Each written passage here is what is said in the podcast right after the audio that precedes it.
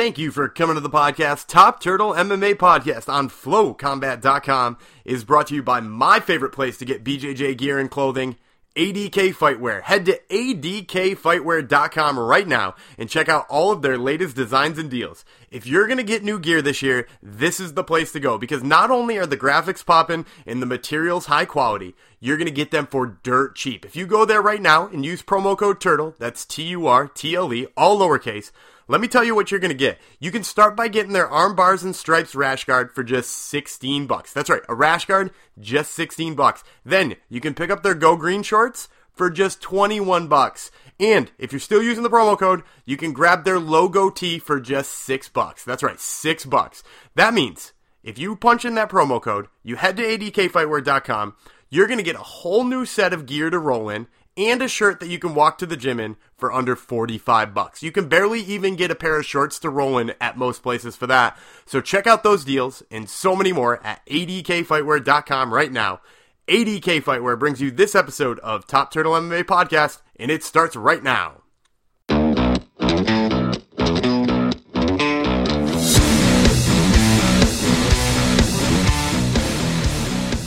Daniel Gumby Vreeland here with Top Turtle MMA on FlowCombat.com, and this week we have the pleasure of speaking to Shane Burgos, who fights Kurt Holobaugh at UFC 230 on November 3rd.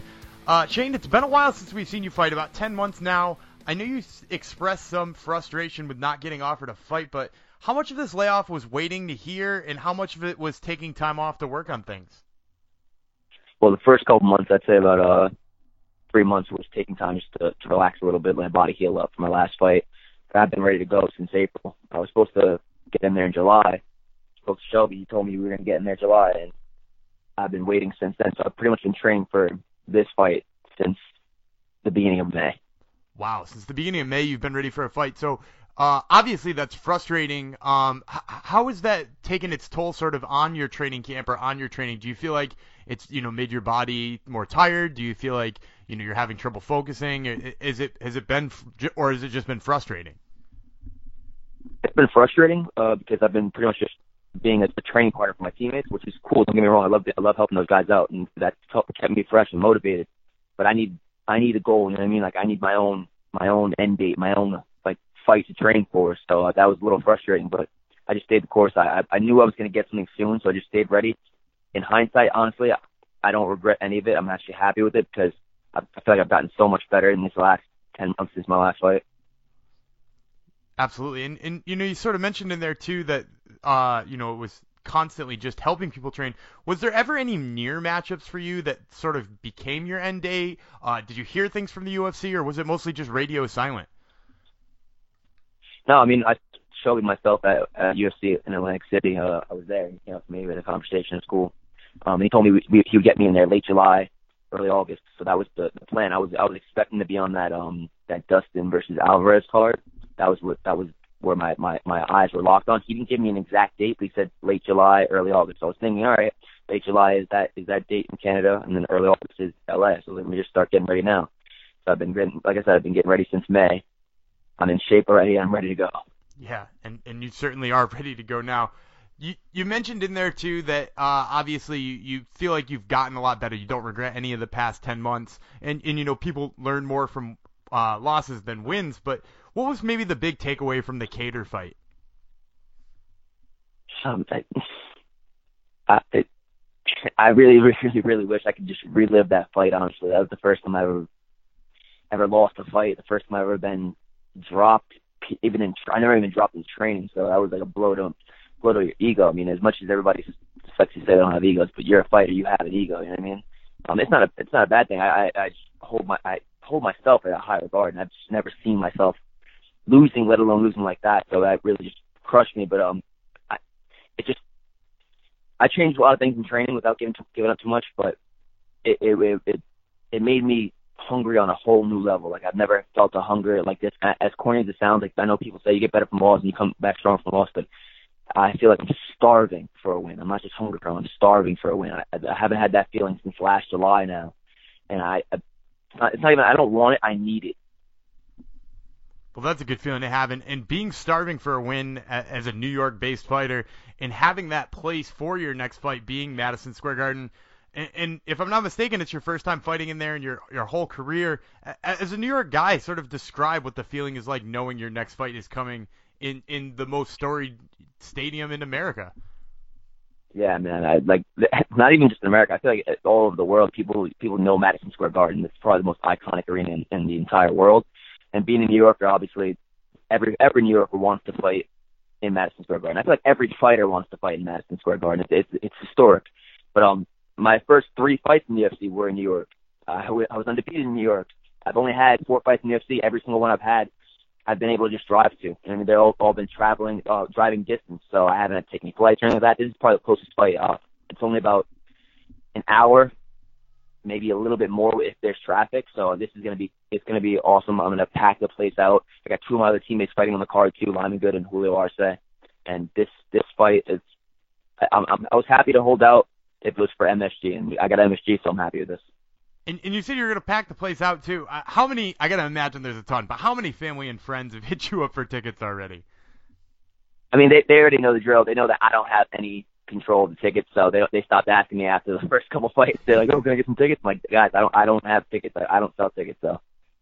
And, and you also mentioned in there too that you got a pair of teammates uh, also getting ready for a fight in that card. Lyman Good and Julio Arce are uh, both fighting on that card fighters often talk about how beneficial it is to be sort of peaking at the right time with with a teammate and and how you both peak together and it, it benefits you both.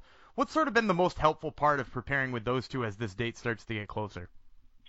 Oh, those are my brothers, man. I've I've, known, I've trained with those guys for the past 12 years. You know what I mean, but I fought on the card with both of them before. I fought in the UFC card with both of them before. I fought in little local cards before with them. So it's just gonna feel very comfortable that's the best word. It's going to make me feel very comfortable because I've been there before. I'm not alone. I have my teammates. I have my coaches. I have my entire family there. It's going to feel very, very at home, very comfortable. And and given that fact too that you got two teammates fighting on the card, do, do you pay closer attention to when like things like a bout order come out? You know, are are you hoping to be one of the early night guys so that you can rush out there and see one of those? Or are you hoping to be on the main card so you can watch them from the locker room and then you know sort of be the the closing punch for Team Tiger Schulmann? Yeah, that, that's probably the worst part about fight, fighting on the card with your teammates. You you want to watch your your teammates fight so bad, obviously, but you also have to keep your own focus on your own fight. Like my last fight when I fought with Julio, he fought a couple hours earlier than me, so that was good because I got to watch his fight, relax, and then get ready for my fight. That was cool. It got me pumped. And then, but the fight before that, my fight in July against uh, Pepe, when I had Lyman and Jimmy on the card, I was up first. So it's good to get it out of the way, and I can relax and enjoy them. So uh, I don't know. It's, it's gonna be.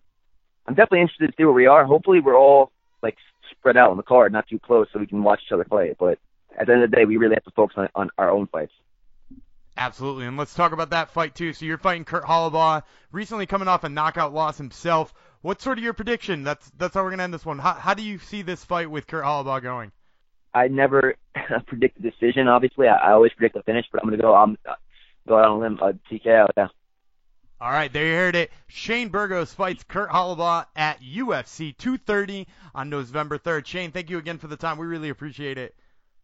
No problem. Thanks for having me on, guys.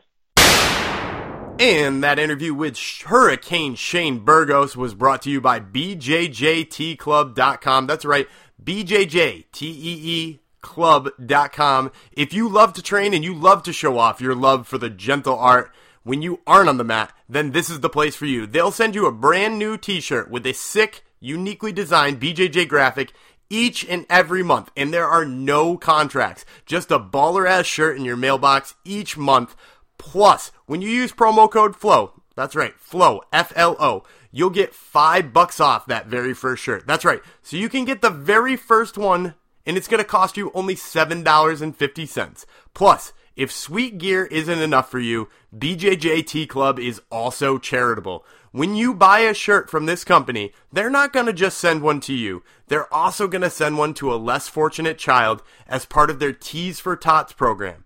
They're fixing to send a million shirts to underprivileged youth, and you can be a part of it. So be a part of it right now. Go to bjjtclub.com. I am Daniel Gumby Vreeland, joined here by my PIC, my partner in crime, Shockwave Dave Tremonti. Dave, Burgos took a tough loss last time out, but a hell of a prospect So I'm just excited to see Shane Burgos get back in there. The man was 10 and 0, then suffers the TKO loss to Calvin Kattar back in January of this year, and I'm always interested with you know hype prospects, guys that were 10 and 0. This is a man that was 3 and 0 in the UFC, mind you. Uh, beat Charles Rosa, who we all know is no you know easy day at the office. That was the fight of the night back in 2017. Now, how does he rebound from this loss? I always think of you know, a young George St. Pierre losing to Matt Hughes. Uh, obviously, Calvin Kattar is no Matt Hughes, and it wasn't for a title, but how people bounce back from a loss, I find to always be very interesting. Their first loss, I should say. Yeah, and he seems to get a really good headspace about it too. And, and you know, you mentioned the win against Charles Rosa, which obviously makes him a, a huge prospect. You said three and zero oh in the UFC, which makes him a huge prospect. The other wins are not against slouches either. He beat Thiago Trator and he beat Godofredo Pepe, which are are both very solid guys uh, in that featherweight division. So he's got like three pretty fucking legit wins and a loss to a guy who at the time was ranked. So, um, you know, it's going to be interesting to see what he does against Kurt Holobaugh. Yeah, absolutely. I also like that uh, he always seems to end up fighting in New York uh, for the UFC, although this last fight was out in Boston. But uh, they just like booking him in New York. He fought in Albany, Buffalo, and Uniondale. So he might be one of the only fighters, if I'm not mistaken, to hit the New York trifecta of Uniondale, Buffalo, Albany. All he's missing is MSG now. Yep, and he's about to get MSG on his record too, which is just friggin' awesome. Uh, I, I really think that the the UFC sort of tries to like book people regionally like that, and the only place they do a phenomenal job, I think, is New York.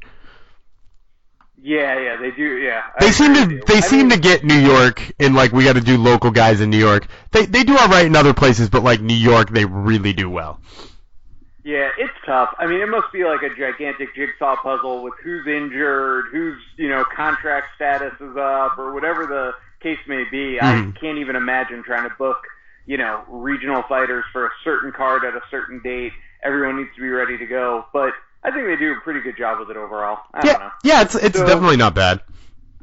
So speaking of regional fighters and traveling the globe, maybe the worst segue ever. UFC Sao Paulo sucked, but I guess we should at least talk about the fact that it was the resurrection of Little Nog. Yeah. a future title contender, Gumby. Fuck, that division's so bad, and he just beat a guy who was number 15 in the division. It's it's crazy to me to think that Little Nog at 42 is out there knocking people out. And, and some people claimed early stoppage on Sam Alvey. Even if it was an early stoppage on Sam Alvey, the dude fucking rung Sam Alvey's bell, who notoriously takes a really good punch. So I'm fucking shocked. Two years off, almost three years off, eh, 42 years old, and he's still got it. He's still got it, he says. I mean, it's incredible, man. Like this is a guy who, first of all, he's 42, but he looks, you know, a hundred, not a day over 81, right? and this is a guy who debuted in 2001. Uh, you know, the month before 9/11. Not to get all fucking depressed on people, but that's how long this man has been fighting. He's fought in Pride. He has wins over Overeem twice, might add, and Dan Henderson, goddamn American hero, Dan Henderson and now here he is in 2018 knocking out Sam Alvey, who, you know, let's face it, we love Sam Alvey, friend of the show. Maybe not a world beater, but goddamn, Sam, Sam Alvey is as a professional a fighter as they come in the UFC, and he knocks him out. It's, uh, I don't know, it's LOL is what it is. It, it pretty much was the entire Sao Paulo card personified in that one fight. Like, what the fuck? Just that feeling from the whole night. Uh, we'll move around the league a little bit. Jon Jones has been reinstated. He might have ratted everyone out. As they said in the movie Goodfellas, never rat on your friends. Jon Jones apparently has never seen that movie. He gets a lighter sentence for the ratting, quote unquote. That's what we say on the street. Uh, but that being said, UFC 230 main event right now is Dustin Poirier for Nate uh, versus Nate Diaz, not for a belt. A lot of people speculated it would be Jones versus Gustafsson, but Dana White said Jones is not ready for November 3rd. Uh, what do you make of Jones coming back, and what the fuck is the real main event for MSG? God, I, I got to imagine. Well, we'll start with MSG. I got to imagine they're going to throw together uh, an interim fight somewhere. Um, it wouldn't totally surprise me if they just changed their mind and made Chris Weidman versus uh, Luke Rockhold for an interim belt. Um, you know, Robert Whitaker's on the shelf for a little while, and plus that tough series has to like shake out. So like, wouldn't surprise me if they like run out of options and wind up doing that. But it also wouldn't surprise me to do an interim belt in either of uh, Cormier's divisions. Um, with him being, you know, like they could say, oh, he's a double champ, he's going to defend this one first, so we're going to do an interim one in this division. And and if it doesn't work out that that's Jon Jones, because you know we obviously can't trust Dana White at his word. If it doesn't work out that that's Jon Jones, you could always do, you know, Volkan Oezdemir versus uh, Alexander Gustafsson. You could do, you know, Anthony Smith versus Ilir Latifi, which is, you know, super not like a pay-per-view headlining fight, but you could find an interim fight out there somewhere that could sell. Yeah, um, it's definitely interesting. Now, as far as Jones coming back, uh, what in your ideal world would be the best first fight back for him, assuming we're not going to be at MSG versus Gustafsson? Do you still run Gustafsson? You do it a little later? Uh, maybe I don't really care when, but who? I, sort of enjoy the Gustafsson fight, but I, think if you're trying to get the most out of Jon Jones as quickly as possible, which, by the way, I think you have to do, I, I think a fight at heavyweight would go a long way towards like building the the storyline to Daniel Cormier. You know, like you, you don't want to run him versus Daniel Cormier right away. Cormier doesn't want to run him versus Daniel Cormier right away. I, I think a really fun idea would be him versus Cain Velasquez if you could get Cain Velasquez healthy. Because that's got, there's so much storyline there, right? Okay, now Jon Jones is a heavyweight. He's coming for Daniel Cormier at heavyweight. What's that going to look like? Plus, it's a Daniel Cormier teammate. Is he going to take out Daniel Cormier's teammate en route to Daniel Cormier. I just think like the storyline piece is really interesting. It's like a fun super fight feeling matchup that we like never knew we wanted. Um, and I think if you're going to bring Jon Jones back, you got to bring him back in an exciting fight like that. Who knows? They could run if Cain Velasquez was healthy, which that is a huge ass if. You could run that one at MSG. Yeah, I really like that. You kind of blew my mind. That came out of left field for me. I mean, it's something I think was talked about in the early 2010s when they were both champions. Uh, but I'd love that fight now, even still. Uh, for me, if I had my pick and I could wave a magic wand, I never was that into Brock versus DC. I love the idea of Brock versus Jones, just based on the fact that uh, Brock is so much thicker than Jones I just think it would be interesting to see Jones doing, you know, graceful MMA versus Brock just trying to take him down. Whereas I think Cormier matches up better wrestling wise. Although Jones out wrestled Cormier, so who the fuck knows? Yeah, it's a Jones weird, it's a weird Brock, body type matchup. It, it's more a bo- it's a body type matchup that I need to see, and I think just on a cult of personality level, um, you know, I happen to love DC, but I think just from like two cowboys getting in there and cutting some crazy WWE type promos, Jones versus Brock makes the most sense to me. Now, that's the moneymaker fight, more so than DC. Speaking of money, big rumor of the day we got to touch on before we get to our combat countdown. Eddie Alvarez is negotiating with ONE FC, and they're throwing that crazy Chinese money at him. Eddie Alvarez might be about to get paid. This is as uh, as of us taping on Tuesday night. So who's to say what's going to happen? I don't know if this is leverage, but let's just go with this. Is Eddie Alvarez going to sign with one championship? You know, I I actually think he's going to, uh, and here's why. Uh, Eddie Alvarez has achieved pretty much the height of what you can achieve in MMA. He was a Bellator tournament champion. He was a Bellator champion. He was a UFC champion. He headlined pay-per-views for the UFC you know, like he has achieved what you can achieve in MMA. And I don't think like another title run in the UFC would make his career feel more complete. So what it's about right now is feeding his family and making sure his family's set for life. So if the most money comes from ONE FC, which it seems like now ONE FC has got some kind of crazy financial backing right now. If the most money is going to come from ONE FC, they outbid everybody else for Ben Askren. they can outbid everybody for Eddie Alvarez, and he should go over there. You know, like he already has a decent Japanese following because he fought in Dream a couple of times. So I think that he's got a following over there. They're gonna pay him extra money. There's no reason for him not to leave.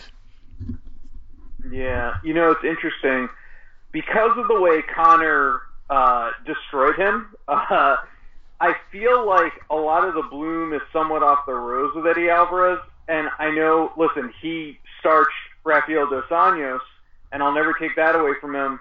And he reeled off three huge wins in a row in the UFC: Gil Melendez, Anthony Pettis, and Rafael dos Anjos. Now you might want to say Pettis and Melendez were on a downside at that point, and he certainly got them at the right time in their careers.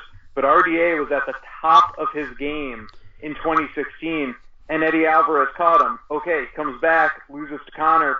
Now he had a big fight against Justin Gaethje, amazing fight. But what Justin Gaethje fight isn't amazing? He had a big win there. But then we just saw Dustin Poirier beat him. I guess my point is, I'm not mad at Eddie Alvarez if he wants to move on and go get paid at his age. We've already seen the Conor fight. We just see Dustin Poirier beat him. I've seen him matched up with RDA. It doesn't feel like when uh, Rory MacDonald left. When Rory MacDonald left, it was like a gut punch to me, and that was even coming off of two losses in a row because I just knew Rory MacDonald was still going to be, you know, top three at his weight class. Whereas Eddie Alvarez, I don't necessarily know that if he sticks around the UFC, he's really going to remain top five. You know, I could see him being more of a gatekeeper. He's Yeah. always kind of ranked around six or seven. So Well, and it, it's know. not just it's not just to what's going to happen to him in the future. For them too, I think some of the reason why it felt so bad that Rory left is because you felt like he had more to achieve in the UFC. Whereas like Eddie has Yeah. already achieved those things. Like Eddie has already reached the pinnacle. Eddie has already been the champion, and like now we're left wondering like could Rory have been a UFC champion? We'll fucking never know, probably. Well, God, I still hold out hope. This is like another conversation for another day. That he will come back, and being how young he is, maybe we get him in a welterweight title fight before he turns 30. But I don't know, bro. All right. Well, speaking of lightweight, which is what Eddie Alvarez is, uh, we have the biggest lightweight fight of all time. Uh, we're about 10 days away from it right now. So our next two weeks of Combat Countdown are going to be centered around versus Khabib. And this week we're going to kick things off with our top five Combat Countdown on who in the UFC right now is a future Khabib Nurmagomedov. What do we mean by that? Who is a future Eagle on the UFC roster right now? A ground and pound machine, a takedown artist, ice cold blood. Who is Khabib version 2? Uh, and that's tough to be because we know Khabib might be the greatest takedown artist ever. He's 24 and 0 and he's never lost. Some of the people we'll put on this list have a loss, but some don't. And some really do have that potential to be that next level Khabib. So, Gumby, I will ask you, are you ready for this week's combat countdown? The top five potential Khabib Nurmagomedovs version 2 Oh yeah. So this combat countdown is brought to you by the best ball wash company in the world. What did I just say? I said the best ball wash company in the world brings you this combat countdown. We are now sponsored by Ball Wash. Ball Wash keeps the funk off your junk. It's cologne for your nuts. We live in a specialized world, and Ball Wash specializes in keeping your nuts clean. I'm not just talking to you dudes out there, I'm talking to the ladies too. This makes a wonderful gift for your man. And when you really think about it, deep down, when you go that extra layer and peel that onion, it's not just a gift for your man, it's a gift for you. Because clean balls makes for a happy household for everyone. So head on over to ballwash.com, enter in promo code COMBAT, and get yourself 15% off your first order. Ball Wash has your stack covered. You're to like the way your balls smell. I guarantee it. Let's face it, Gumby. Soap does not just do the trick. You need a specialty soap for your most prized area. Go to Ball Wash. Keep your balls clean. They bring you this episode of Combat Countdown, our top five future Khabibs. Gumby, That was a mouthful. I'm spent from the ball wash ad read. Let's get to number five, and it's Zabit Mag- Magomed Raperov. Oh my god, another fucking mouthful. Not the ball wash ad read a mouthful, but saying the beast's name is a mouthful. Our number five as a future Khabib, it's Zabit. Yeah, so uh, Zabit Magomedsharipov, uh, yeah, hell of a mouthful right there. Um, but yeah, we liked him on this list. He fell down the list a little bit because he, when he does get on top, while he is punishing, he's a little bit more sub-heavy than Khabib. So the the analogy isn't great. Um, so he's got a few less strikes, but you can't knock his takedowns, his foot sweeps, and how easily he gets people to the ground. Plus, he is excellent at holding people there. So few people are getting up once Zabit gets him down. So I, I think that he is like Khabib in the way that he can get people down, in the way that he can hold people down. What he does when he gets there is a little bit less punishing, but uh, altogether, just a hell of a fucking talent. Yeah, I think of Zabit as being, I mean, obviously, he's a much better striker. Uh, he's a little more, I think, risky in even his pressure and top control. I feel like he's almost a little more jitsy.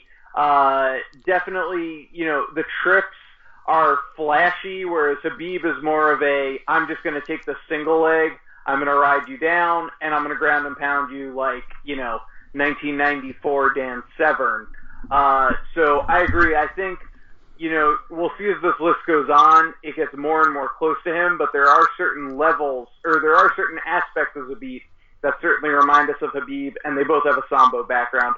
Number four, we'll stick to the same region of the world. It's Mirsad Bektic. Yeah, Mirsad Bektic, uh, you know, he was down a little bit on the list here too because he does box a little bit. He's got a lot of TKOs from standing or KOs from standing. He got that body shot knockout recently, which is pretty impressive. You're not going to see that out of Khabib, But his wrestling is very fucking legit. Um, you know, he, he did grow up in Bosnia, or he was born in Bosnia, but he grew up in Nebraska, so uh, he gets the wrestling background from there, while some of the the grappling background from Bosnia. But if you're looking for just an example of how much he is like uh, Khabib, look to the Darren Elkins fight. It is his only loss on record, but he did dominate Darren Elkins by taking him down and beating his face in on the mat for 14 and a half minutes before Darren Elkins threw a Hail Mary kick and knocked him out. So, you know, I, I think that Bektic has got a lot of those kinds of stats. He looks a lot more like Khabib in the way that he does it. He definitely boxes more, so he's a little bit further down the list, but still crazy good wrestler. So agree with everything, and now we'll jump to I think our top three are can almost be in ways almost like carbon copies.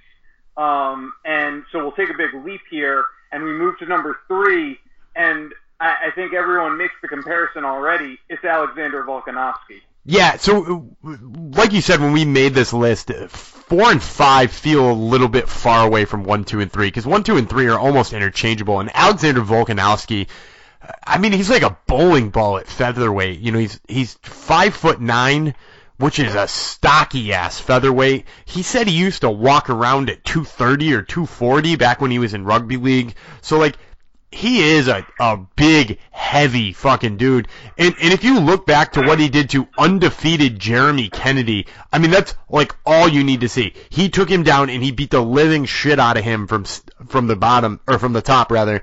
And I, I just think that if you have never seen an Alexander Volkanovski fight, you don't know what I'm talking about, but it is very Khabib like. Agreed. Uh, and the top pressure, the control from top, I think, is the most Khabib like that we've seen. Yeah, he doesn't let people uh, back up. Right. Exactly. We'll move to number two. This is like if you, uh, it's like Giant World in Mario Brothers. If you put, uh, if you made Khabib two times his size, you get our number two, Curtis Blaydes. Yeah, Curtis Blaydes, uh, and you guys spoke out on Twitter. Props to you guys. Thanks for hitting up my poll. Uh, you guys spoke out for Curtis Blaydes over somebody like Mirsad Bektic or Alexander Volkanovski because, I mean, his punishment from the top is maybe more devastating than Khabib, and it might just be because of his weight. But I mean, what was he in in Alistair's Overeem's guard when he knocked him out? Like that shit is crazy to be able to knock somebody out from a position like that. Yeah, I mean, he lit his face up like a pinata. That was violent. Yeah, yeah. He's so he's violent like that, and and it can't be understated too that like the only loss on his record, Francis Ngannou during a crazy run, and it was TKO stopped by a referee at probably one round apiece, and definitely momentum swinging towards Curtis Blaydes. Uh, his eye was just swollen from an early punch. And now, coming up soon, he's going to get a chance to redeem that. So it's really exciting to see uh, what that wrestling is going to do to to Ngannou, who's shown that weakness. Uh, we'll move then to numero uno, and it was a no-brainer. I mean, it's in this fighter's nickname, Tabib, as in Tatiana meeting Khabib, almost like Brangelina, uh, but it's Tatiana Suarez is our number one, most like Khabib. Yeah, and and you know when I you put this out there on Twitter from our, our Twitter handle. Make sure you follow at Top Turtle MMA. Uh, and and originally I was thinking I had like three or four people who were at the top of my list, and I wasn't quite sure who we were going to pick one. And the fans really persuaded me to put Tatiana Suarez at number one in this list because they were so passionate about what she's done recently and the fact that she did it to a collegiate level wrestler. Um, and, and when we interviewed her shortly after that fight, she said the words, she was only a collegiate level wrestler. Think about anybody in any other division saying that about somebody. Think about somebody beating Phil Davis and being like, well, yeah, he's just a collegiate level wrestler. Think about somebody beating Ryan Bader and being like, yeah, he's just a collegiate level wrestler. Think about somebody beating Rashad Evans back in the day and being like, yeah, he's just a collegiate level. That is some high level shit, right? Like, collegiate level wrestlers are not like all throughout the UFC. There's a lot of them but like that is a high level of wrestling, and she scoffed at it like it was nothing, and showed in the cage that when you are a, a world championship level wrestler like Tatiana Suarez, it is nothing. Uh, and the most impressive part of what she did to Carla Esparza is not how many times she took her down. It's what she did when she was down, and that was beat her fucking face in. Uh, and for me, that that makes Tatiana Suarez number one. And thank you to the people on Twitter for reminding me of that. Yeah, I mean, I, I posted this on our Twitter a couple of weeks ago when we had her on the show. Her takedown average, and granted, it's four fights, I get that, but it stands at seven and a half takedowns per fight, just as an average goes. I mean, that's higher historically than GSP, Khabib himself, Colby Covington, and I don't see why that would ever slow down when you look at what she's done with these girls, and especially Esparza, who's been regarded as the best wrestler in the division up to this point, but Tatiana Suarez is a monster, and I can't wait to see where she takes her career. I would pick her right now in a fight over champion Rose Namajunas. Call me a fanboy, call me just, you know, getting on the train right at the peak of hype. I don't care. I've never been more impressed with a female grappler in the UFC than her. Now, obviously, I was impressed with Ronda's submission game, her arm bars, but what Tatiana Suarez does to get girls to the ground I am more impressed with than the way Ronda did it. And, and very Khabib-like too. She's really good at chaining pieces together. So like when when somebody stuffs her a little bit, she just changes the angle. She changes it from single to double. She gets further underneath. She locks her hand. She gets the the clasp. She she trips. You know, like all of those things are very Khabib-like. She does. It's not a shot. It failed, and I back away. It's nine different things coming at you at once, and when one doesn't work, or if you get a little bit back up, she just fucking drops you on your head again. It's such a good point because I think with Ronda, she would get in on those judo throws and she would literally do an attempt and hit it. Uh, and then you started to see, like with Holly, when Holly shut that down, okay, she was able to light her up on the feet. And I'm not saying that wouldn't happen with Tatiana Suarez, but I think Ronda's takedown attacks were more base level and simplistic in that it was like a one for one. Hey, I'm going to get under your hips. I'm going to judo throw you, and it was one for one. It's binary. I think. Yeah. yes, exactly. I think what Tatiana Suarez does, she will change angles mid shot, and if you stuff the first takedown, and she did this against Carla Esparza. Again, you could go back on our Twitter feed top, at Top Turtle MMA and see this. Esparza gets a sprawl and Tatiana Suarez changes angles. Uh, Esparza has an underhook, and Suarez still gets her down off the sprawl, and that is like high level wrestling. When you watch, you know, a highlight reel of Jordan Burroughs or whatnot, you see that it's not the first takedown attempt, it's not the second takedown attempt, it's the third in the same series that started from the first one, if that makes sense. Yeah, it makes perfect sense, and I think that's what makes Tatiana Suarez the most like Khabib. All right, let's review it. Uh, our most like Khabib or potential to be future Khabib's future Eagles. Number five was Zabit Magomed Sharapov. Mar- Magomed Sharapov. Jeez Louise. Number four, little easier name to say, Mirsad Bektic. Number three, Alexander Volkanovski.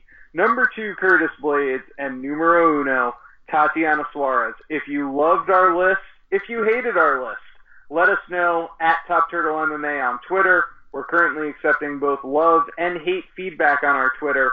Gumby, do we have to thank any sponsors? Wrap up the show and get us out of here. Yeah, so first, before we go, we'd like to thank all four of our sponsors. I'd like to thank uh, ADK Fightwear, uh, BJJ Club, uh, Ball Wash, and of course Sisu Mouthguards for all of your support. We'd also like to thank FloCombat for having us on each and every week. And reminder, you can follow me at Gumby Vreeland on Twitter, and you can follow the show at Top Turtle MMA. And make sure you follow both of those accounts for awesome contests and extra content. Uh, we really appreciate each and every one of our followers. I was Daniel Gumby Vreeland. He is Shockwave Dave Tremonte, and we will catch you next week.